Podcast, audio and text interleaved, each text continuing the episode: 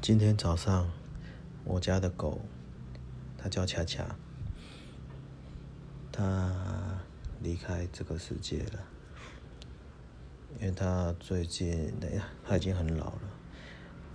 哦，最近这一阵子它不能站之后，然后食欲就越来越差，最后也不能吃，然后只能躺着。所以我就每天都要翻面好几次，然后一直换纱布，因为它会有那个褥疮。